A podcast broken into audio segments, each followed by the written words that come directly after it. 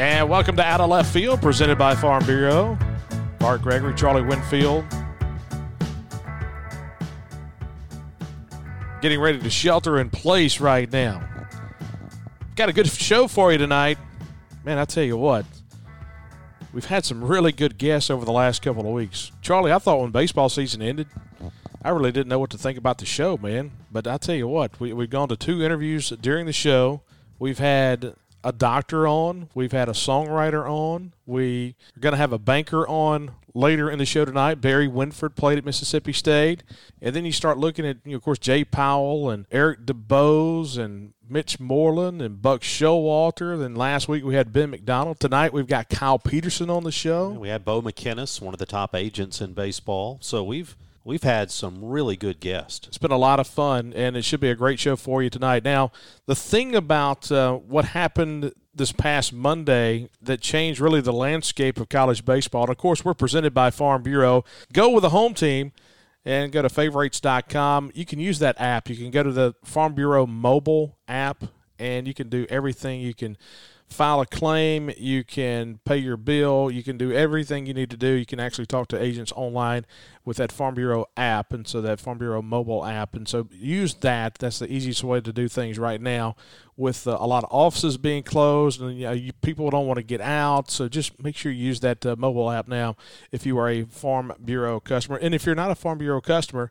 check them out, get some great rates at favorites Com. I'm Bart Gregory. He's Charlie Winfield. Charlie, on Monday, the NCAA Division One Council kind of surprised us all, and we really didn't know what to expect as far as eligibility for last year's seniors. They came out and hinted early on that you may see that uh, extra year granted for seniors, but lo and behold, they come back and they grant that eligibility for everyone involved, and that was really a surprise. And it's going to be one of the first times that I've seen the NCAA make a decision that was purely for the benefit of the student athlete. In terms of a competitive balance, in terms of parity, this will cause some difficulties, but it is good for the individual student athletes, and that's what you like to see. And the thing it will do along those lines is it's going to cost some money. It's going to cost some schools who are not normally paying a lot of money into college baseball at some smaller conferences. It is going to force people to use some allocated dollars they're not used to allocating in years to come. Now, first and foremost, it was a blanket as far as allowing everyone to have an extra year in all spring sports, whether that be baseball, softball, and track and field. So, what that means are several different things. Okay, you look at a Jordan Westburg, a Justin Foscue, a Tanner Allen, a Josh Hatcher. Those are the guys that we had talked to a good talked about a good bit over the last couple of weeks. So they will come back as juniors. Now, technically, they still have the opportunity of going into the major league draft. But now Major League Baseball has come back and said we want to hold the draft to possibly five rounds. So that changes things as well. Here's the thing that's real great and when you look at the the seniors on a team, whether it be a graduate transfer or a senior, Mississippi State didn't have a whole lot of those. No, they did not. If you look at graduates or seniors on the team for Mississippi State, just five. Take Alabama, meanwhile, they've got nine. Take TCU to step outside the SEC. TCU had nine seniors on their roster. Five of them were fifth year seniors. Only think about the guys they're going to possibly have coming back. And the thing about those guys coming back is they do not count toward your limits. They don't count toward your 35. They don't count toward your 11.7.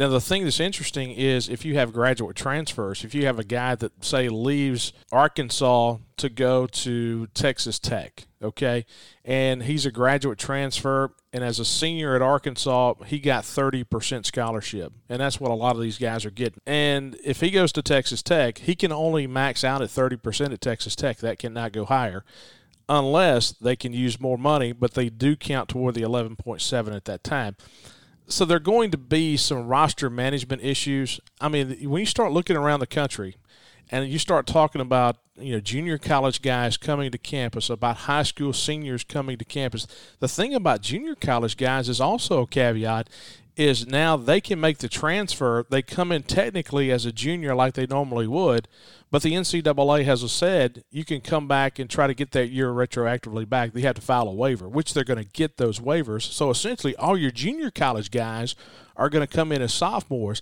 And you talk about roster management issues. Hey, this is a great deal. You can't complain about this at all. This is like you said, the best thing possible for student athletes. But when you start trying to figure out I want to play my best 10, 11 guys over, you know, a, a 56 game season. It's going to be very interesting to see how some of these coaches manage these big rosters.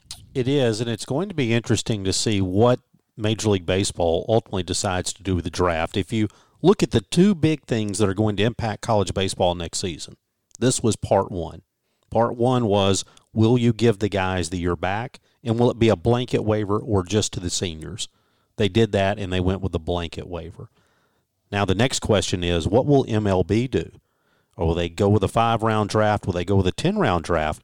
Because that could push more of these guys who might have had a major league option available in a full draft context back to a four year college. And what makes it interesting, too, Charlie, undrafted free agents can only max out at $20,000.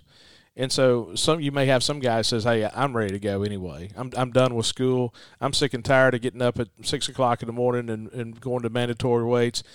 But at the end of the day, if he doesn't make that top five rounds, it's twenty thousand dollars max. And so all of a sudden, you've seen some undrafted free agents in years past get some really good deals, but now all of a sudden everything's going to be pushed back a years from a, from a money standpoint. And you wonder too, though, if you are drafted in those first five rounds, if now the major league teams are going to have that much more emphasis on doing whatever they have to do to get you signed, to max out all their slot money to be sure they sign you. Because if you're taking 30 guys, if you're yeah. taking 40 guys, and you lose a kid in the fifth, yeah, who cares?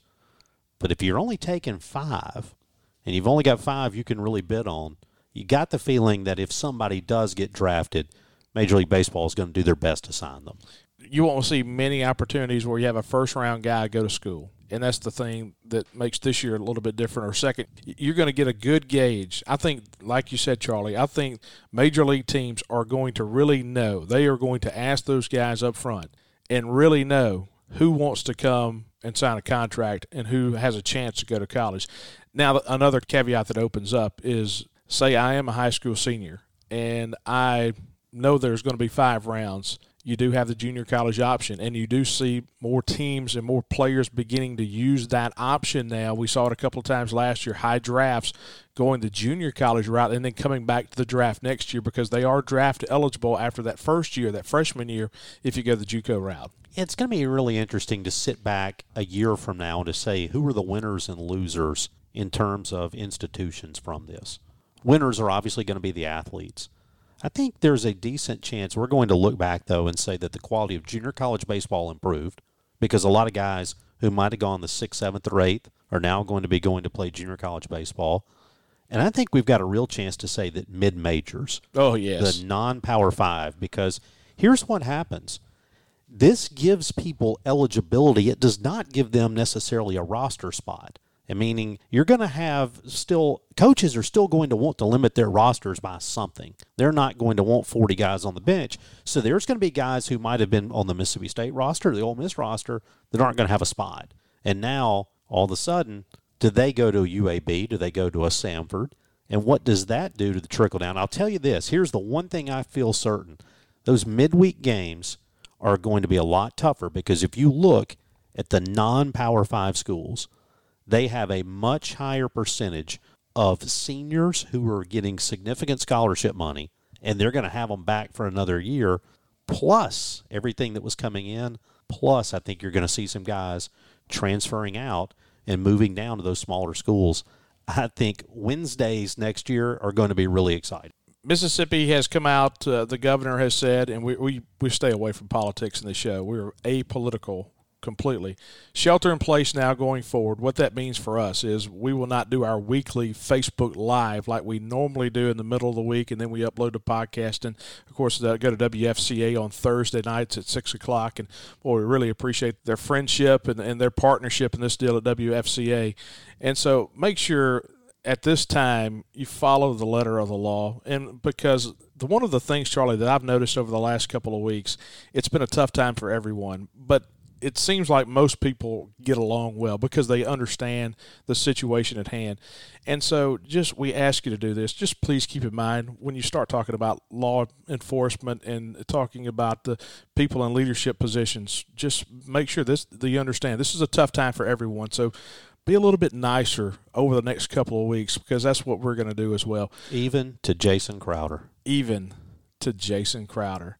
When we come back, we'll talk with Barry Winford, who played at Mississippi State from 1986 to 1989. He was a catcher on those ball clubs of Mississippi State and really one of the vocal leaders of Mississippi State during the late 1980s. We'll have that interview when we come back.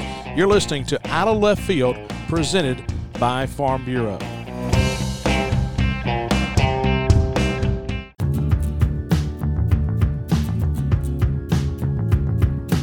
And welcome back to Out of Left Field. Bart Gregory, Charlie Winfield. Appreciate you hanging out with us today. Brought to you by Farm Bureau. And let's go to the guest line where Barry Winford, who played at Mississippi State 1986 1989, the pride of Woodland Hills Baptist Academy down on Interstate 55. Barry, appreciate you joining us.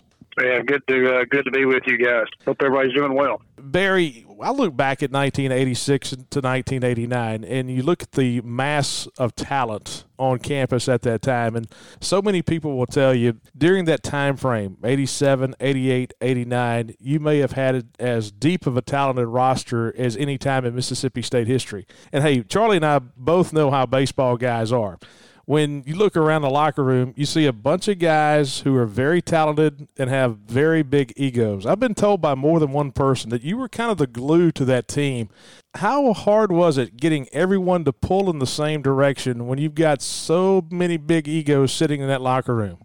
You know, I don't know if there's anything that was uh, uh, overly specific about how that team pulled together, but we came out of of course, coming out of '85, that was a, a, a very special group of guys. And then, you know, '86, uh, we had a lot of guys that played on that team, and they saw how that 85 team did things. And then, of course, that just picked up the recruiting. And, you know, I can remember when uh, P. Young and Richie Graham came on their recruiting visits. It just, it was an easy, the way that team meshed together, the chemistry we had in the locker room, there was a lot of back and forth, uh, just banter with each other. No one took it too serious. You know, for example, we still have a chat room that guys from 86 and 89 are on that little chat room, and we're on it constantly, uh, still taking digs at each other. It was just a, a, a unique group of guys that uh, had great chemistry. And of course, you know, look, Coach Polk had his personality. He was not overbearing, and then but you then you had you know Pat McMahon that was kind of the a little bit of the enforcer. We had great coaches that you know let each team kind of develop its own personality, and I think that's what made those teams successful.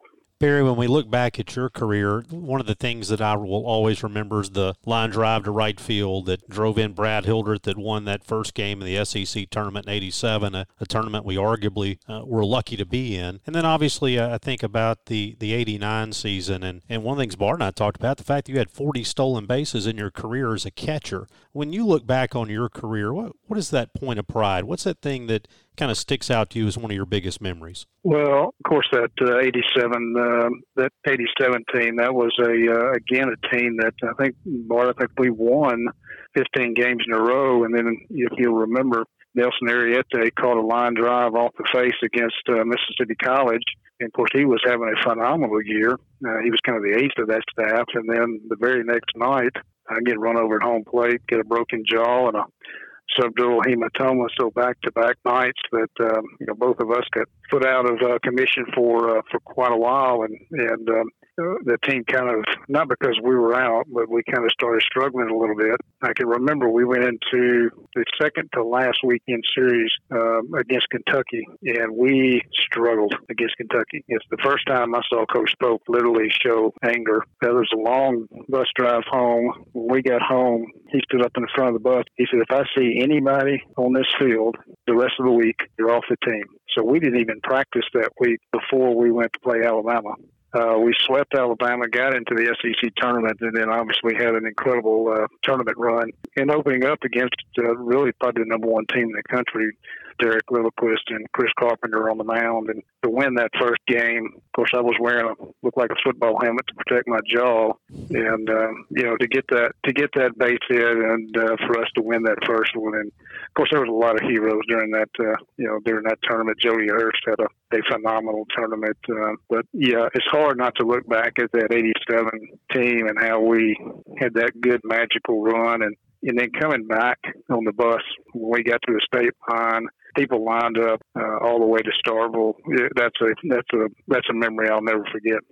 Talking to Barry Winford, played at Mississippi State 1986 to 1989, catcher on those ball clubs. And Barry, when I think of those uh, th- those pitching staffs from that time frame, the thing about baseball, it's amazing. You, you talk to baseball guys, they have the memories. You talk about not practicing at all that week of that Alabama series. That's the first time I've heard that. But I can guarantee you, you could tell me right now, if you had a runner at third base and one out, and you had to have a strikeout, and you had Bobby Reed on the mound, what are you throwing? Well, Bobby had a, a phenomenal sinking fastball because uh, he got a lot of ground balls. Uh, he had a kind of a cut fastball, uh, semi slider. Bobby probably didn't get the credit that, that he deserves. Bobby was uh, probably one of the best all-around pitchers ever come through that program, and you know Bobby is a uh, you know Bobby got drafted by the uh, Rangers, and uh, I did too, and uh, I actually got to catch him in the minor leagues a little bit, so that was uh, that was kind of a unique deal for us. But but Bobby Reed just had a he didn't walk a lot of guys. He would put it in the strike zone it's amazing how many guys would hit ground balls. But yeah, yeah, I would either throw his sink, sinking fastball or uh, his cut fastball slider in that situation. And the thing about being a catcher too is you have to be part psychologist because you look at a Bobby Reed who was very deliberate on the mound, and then all of a sudden you think of a guy coming on the back end like Pete Young, and then you had Tracy Jobs with that good hard breaking ball. What was it like, kind of being the psychiatrist with different styles of guys out on the mound because they pitch so many different ways? Well, no, no question. The catcher has to be a, a little bit of a psychologist. You need to you, you need to know the personalities of those pitchers, and sometimes you have to go out there and you have to you know pat them on the back. You may have to go out and tell a joke, or you may have to get in somebody's kitchen. One thing about most of those guys, they were so so top notch competitors that uh, it didn't you didn't have to get in their kitchen. They those are the guys that uh, they were tougher on themselves. But some guys you would have to go out there and kind of get them to, to relax a little bit. Now Pete Young, that's a whole different story. Uh, uh, you just you just want to make sure that Pete didn't put in somebody's ear. We were playing Auburn and Pete came in, and the first guy he's going to face is uh, Frank Thomas.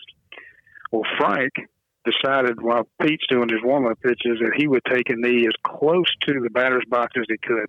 And I'm looking at Pete going, oh, he, he's going to throw one at him. So I ran out and I said, Pete, please do not throw one at him. I said, I can't tackle that guy. You'd be on your own. Uh, but uh, yeah, Pete was uh, all those guys, but Pete was a unique, uh, unique guy. And uh, when when you got the ball in Pete's hand, you felt like you had a chance to win the game. Barry, unfortunately, we all grow up and uh, get too old to play baseball. You've become a a banker now, Priority One Bank, and there's obviously some uncertain times in baseball games along the way, but uncertain time in the economy right now. One of the things that Bart and I hear all the time now is, hey, there are new programs, there are new loan packages, new government programs for people to take advantage of, and everybody says, what do I do? Who do I talk to? What does somebody do if they've got a small business? Where do they go in this time? Well, SBA, as we're speaking here, I just got uh, the latest guidelines from the Small Business Administrators. We are going, all banks in the country are going to step into the shoes of SBA, and we're actually going to be, by default, the uh, SBA lender. So, any small business out there right now, there's a, a paycheck protection plan that's come out that will allow any small business to apply. Uh, they can come directly to their uh, to their bank, and uh, they can apply for a loan and to call it a loan initially because that's the way it'll be, that will allow them to keep people on the payroll for the next eight weeks. At the end of that eight weeks, uh, if certain criteria met, met, then the loan will be forgiven, debt free and uh, tax free. So that's a uh, it's a great way for small businesses to get access to money.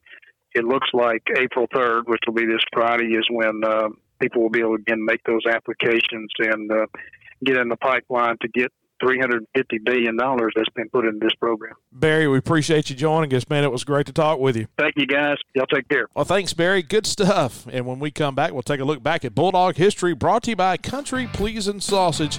You're listening to Out of Left Field, presented by Farm Bureau.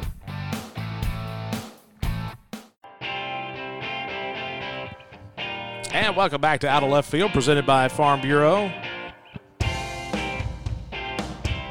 Well, we hope you enjoyed that conversation with former Bulldog Barry Winford. Bulldog legend. I tell you what, there's a guy that if I had to have an enforcer with me, if I had to have a catcher and I wanted to throw at a guy, and you, and you heard him talk just a moment ago by Pete Young throwing at Frank Thomas or wanting to throw at Frank Thomas, Barry's the guy I would want with me. But I tell you what, man, could you imagine Pete Young and uh, and Frank Thomas going head to head on the mound? We'd still be talking about that. It would be like the Ventura Ryan altercation. it would still be going on. All right, Charlie, take a look back segment brought to you by our friends at Country Pleasing Sausage. Boy, Country Pleasing still rocking on along down there, and uh, Henry Cooper and the gang trying to keep the grocery stores full right now of some of that great jalapeno cheddar, the andouille, just the regular, the, that original Country Pleasing sausage. And uh, go by and check them out and they'll bring it to the door right now for you uh, down in Florence on Highway 49. Country pleasing sausage, and our look back tonight, Charlie. Let's do something a little bit different. We we looked back last week at the 2012 run of the SEC tournament and the championship that the Bulldogs went through in that 2012 season. Here's what I'd like to talk about tonight. Let's think about a position, just one position. Let's start with shortstop. Okay, back when we had our draft in our first two shows one of the things that I looked at, and it was really crazy to see about you start, start thinking about all these great shortstops that Mississippi State has had from 1977 on. Here's the first question I got for you. Since 1977, how many four year shortstops has Mississippi State had? All right, so two come to mind. Okay. And the first I remember well because he came in right off the heels of the 1985 season and that was Brad Hildreth. You're right. Hildreth was a guy who was drafted pretty high and instead came to school and started for four years for Mississippi State and was kind of there through that late 80s, kind of that 87, 88, 89 period.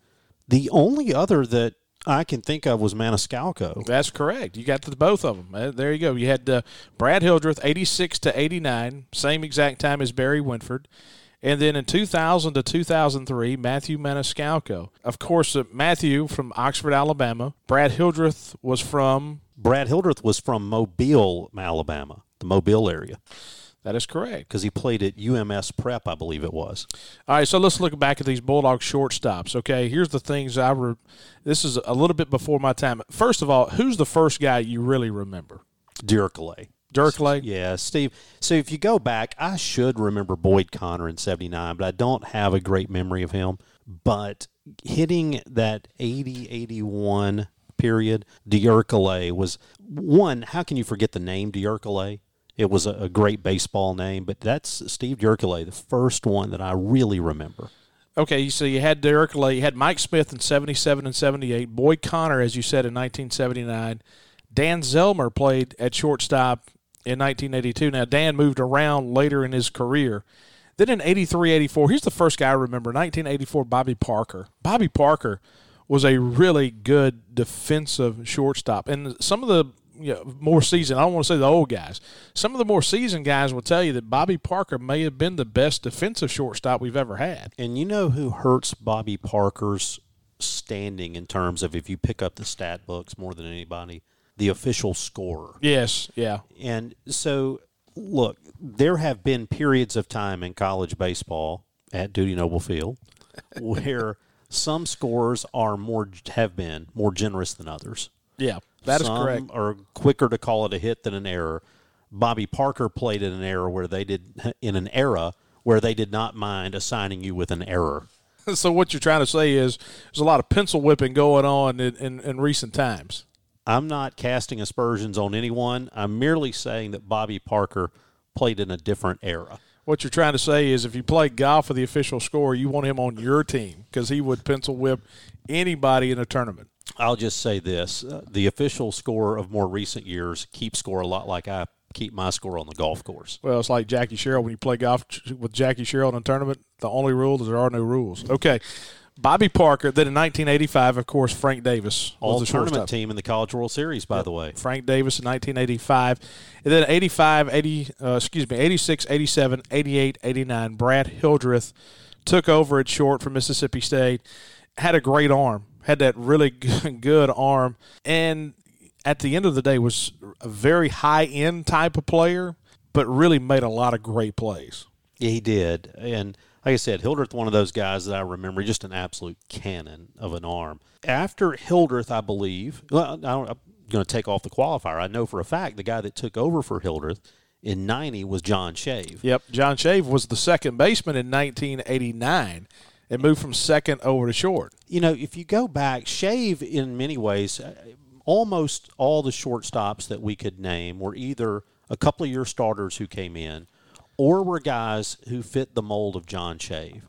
Guys who played some second base, guys who played some shortstop, played some third and moved around, and then later in their career settled in at the position. Shave was a guy who was perfectly qualified to be your starting shortstop the, ga- the day he got here. But if you go back to the late 80s, we had a heavy bench. Yeah. And you just had to wait your turn. Shave, a guy who played in the major leagues, but just had to wait his turn. Not, that was 1990. 1991 was a, another one year guy. You remember him? That was Jeff Mackin in Jeff 91. Mack. Well, Brad Burkell played some at short as well, but I think Mackin got most of the starts at shortstop that year. That was in 1991. 92 93, Paul Petrulis. so Paul Petrulis was the guy who you almost secretly cheered now and then when the game was in hand to strike out. John Cohen had a little of this in him too. Let's just be fair about it, okay? But if you think about if I took John Cohen and Paul Petrulis, I have never met or watched play two individuals who hated striking out worse than they did. hey, and Buck Showalter t- touched on this a couple of weeks ago about how a lot of guys today don't care about the strikeout, but Paul Petrulis and John Cohen, they cared about it. Buck Showalter would love Petrulis and Cohen because you know the deal. Now Cohen was more of a slam your slam the bat in the rack, you know, kind of get a little upset. Petrulis back in those days behind the the dugout there was a long tunnel headed back Right. to the locker room, and there were some metal lockers set up at the far end.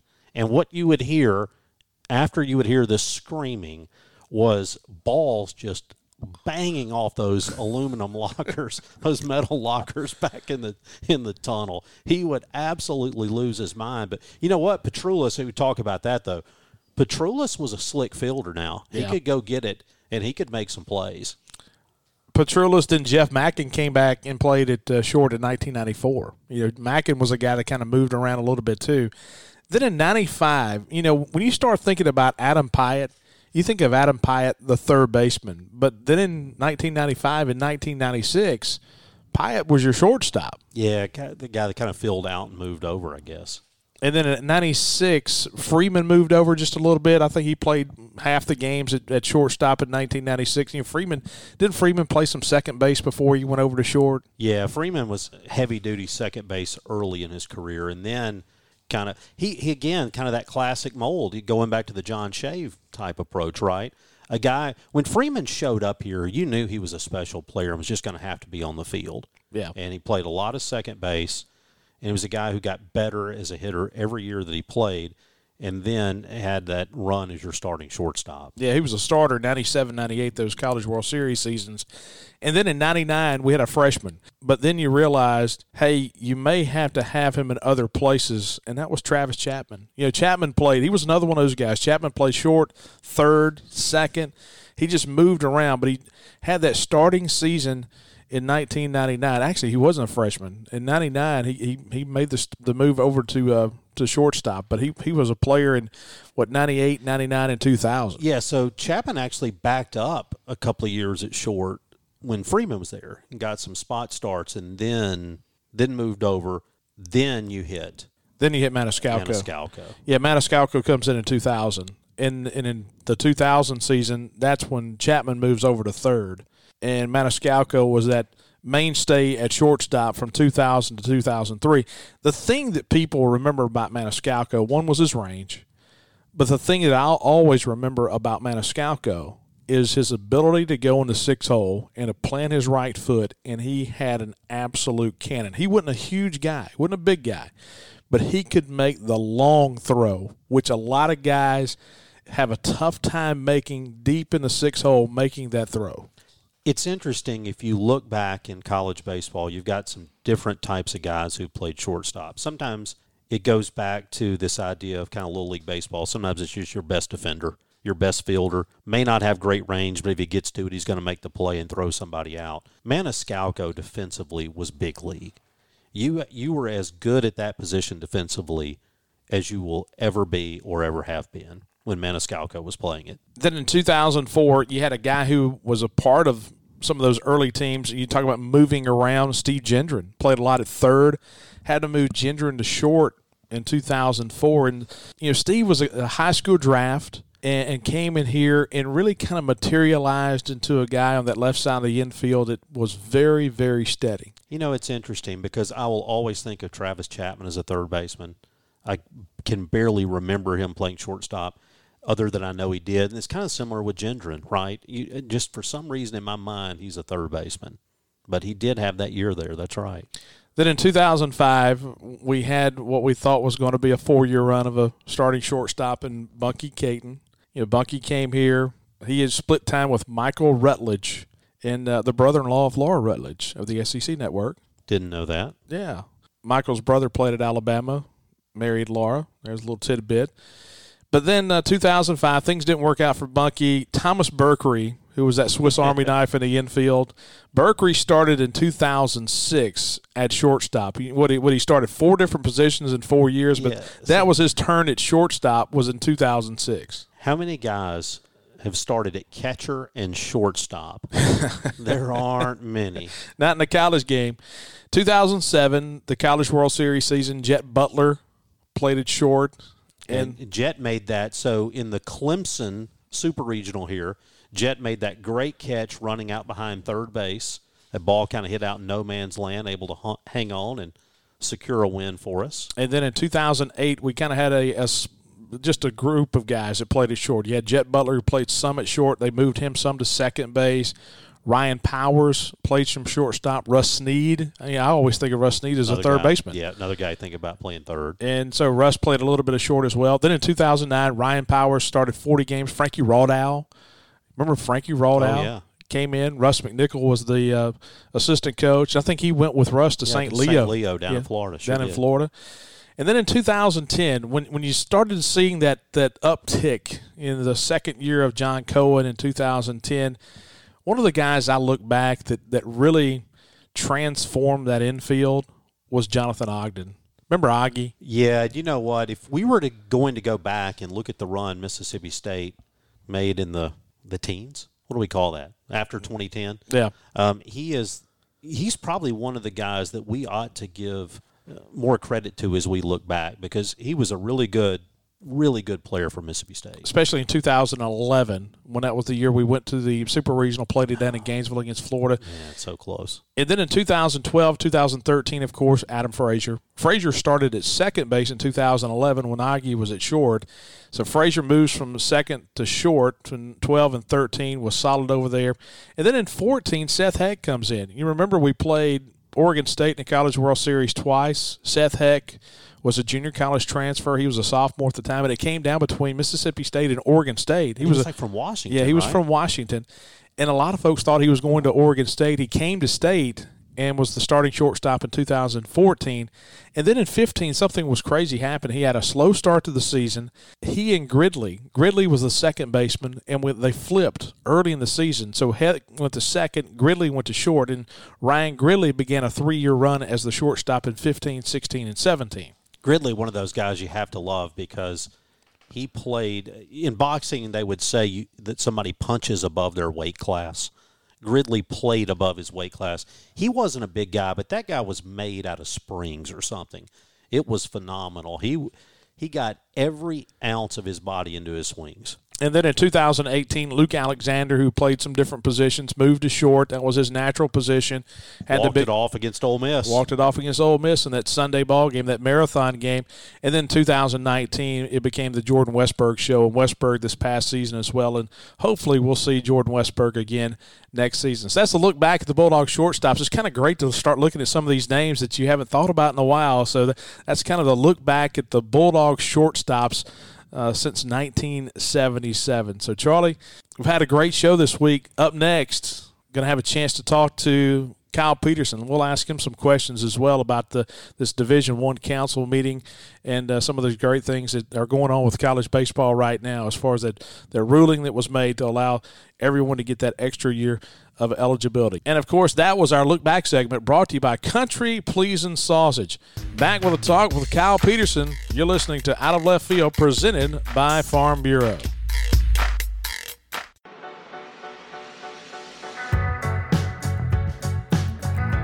And welcome back to Out of Left Field, presented by Farm Bureau. It's time now for our Heartland Guest Line segment, brought to you each week by our good friends at Heartland Catfish Heartland continues to produce quality American raised catfish, and this week we highlight one of the only reasons we go to the Oxford area. Well, I'm joking, of course. Maybe. And that's Taylor Grocery. At Taylor Grocery, you can get the whole catfish or the catfish fillets, and right now they're offering their curbside service. So call in and place your order today at 662 236 1716. That's 662 236 1716 and get some great Heartland catfish from the place that Southern Living rates as the top catfish joint in the South. That's Taylor Grocery. Kyle Peterson joins us, uh, ESPN analyst. And Kyle, I tell you what, we, we like to talk about the big bad NCAA a lot, especially in the sport of college baseball. And it's kind of uh, very popular with a lot of writers and, and TV analysts to talk about the NCAA. But at 10,000 feet, what they did on Monday with allowing everyone to get that extra year, it appears as as if they got it right. Uh, yeah, I think they absolutely got it right. I, I don't. I was surprised.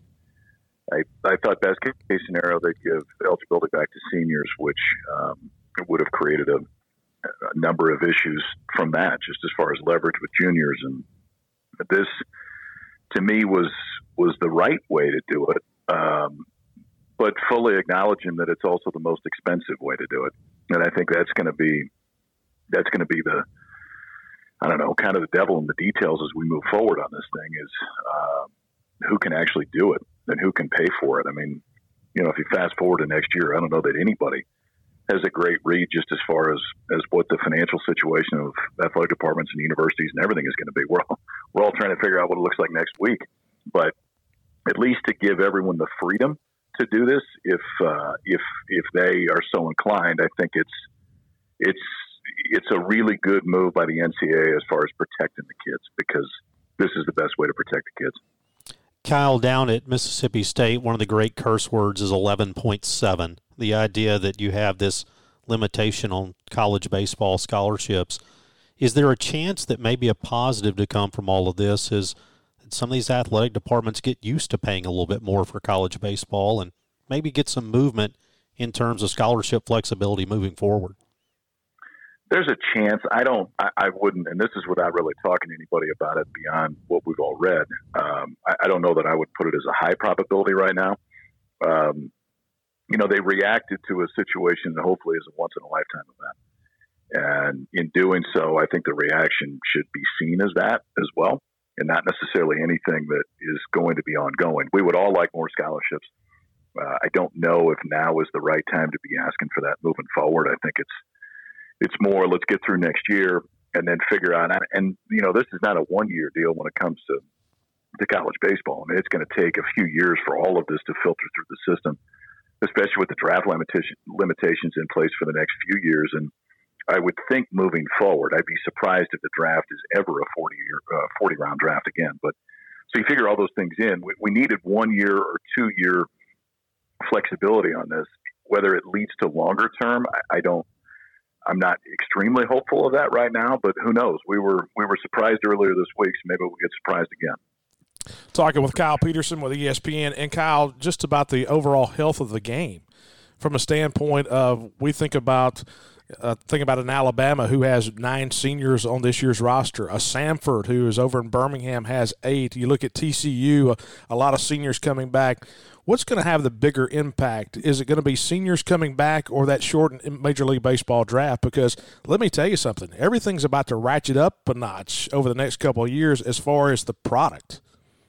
It absolutely is. I totally agree. I mean, the, what will be lost this year is what's lost every year, and that's the, the absolute top end talent, be they juniors or seniors or, or high school seniors, regardless. They're, you know, the draft process still is, going to work for that for that group. Where it's where it's not going to work or where it's going to change uh, is among those that don't go in the first five rounds or ten rounds, whatever the draft ends up being. I don't think there's an absolute on that yet, but it should be somewhere between those those frames and a twenty thousand dollar limit on free agents is going to massively reduce the number of free agents that sign for twenty grand when you know you can come back and play.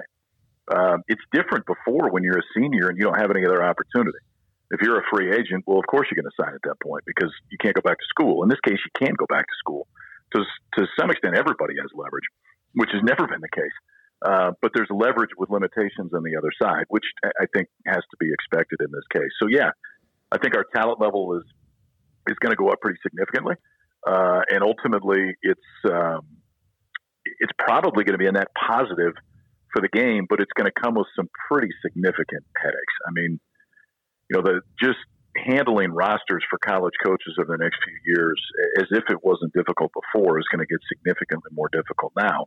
But uh, they should have a, for the most part, an, an overall talent level that, that will go up in the meantime.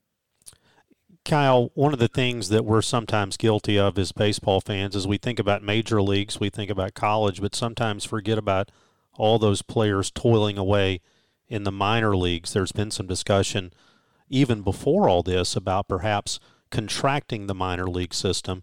What do you see this doing to the to the health of minor league baseball? Well, I don't know that we know yet. I mean, obviously the reports are out there that that contraction was was on the table, and I just if you read the tea leaves, if you have a draft between five and ten rounds and a limited free agent signing after that, at least you would think it's fairly limited based on what the number is.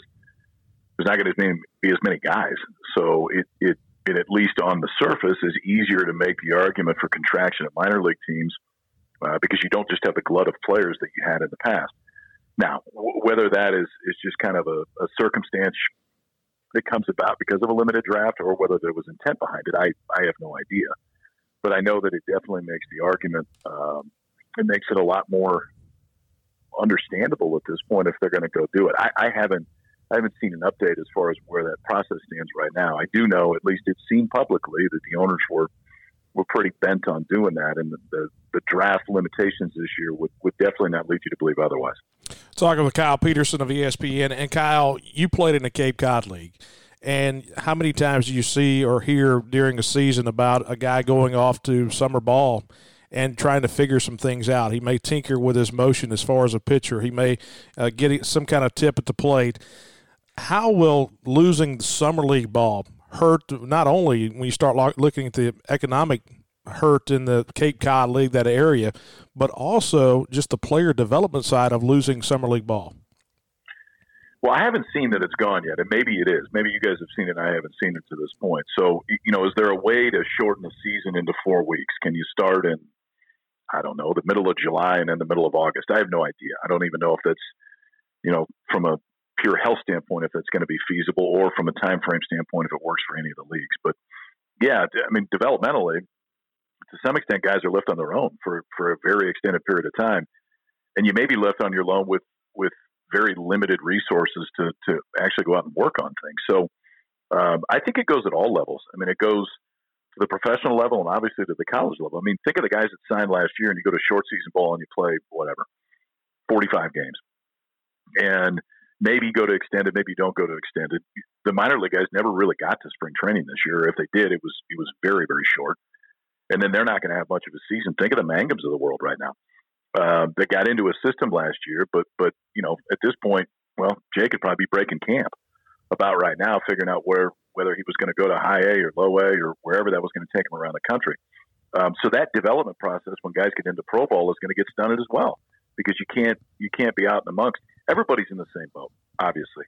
Um, but it's it's going to uh, it's going to push a time frame back for for a lot of the guys that are in the system. Cal, you're an Omaha guy, and obviously those uh, that word Omaha means so much to college baseball. What is the absence of the idea of having a College World Series this year? What's the impact of that locally there with your community? That's huge. It's huge. I mean, I saw a number the other day that just the, the overall economic impact, and it's it's not just from the College World Series, but you got to remember you, you've got College World Series.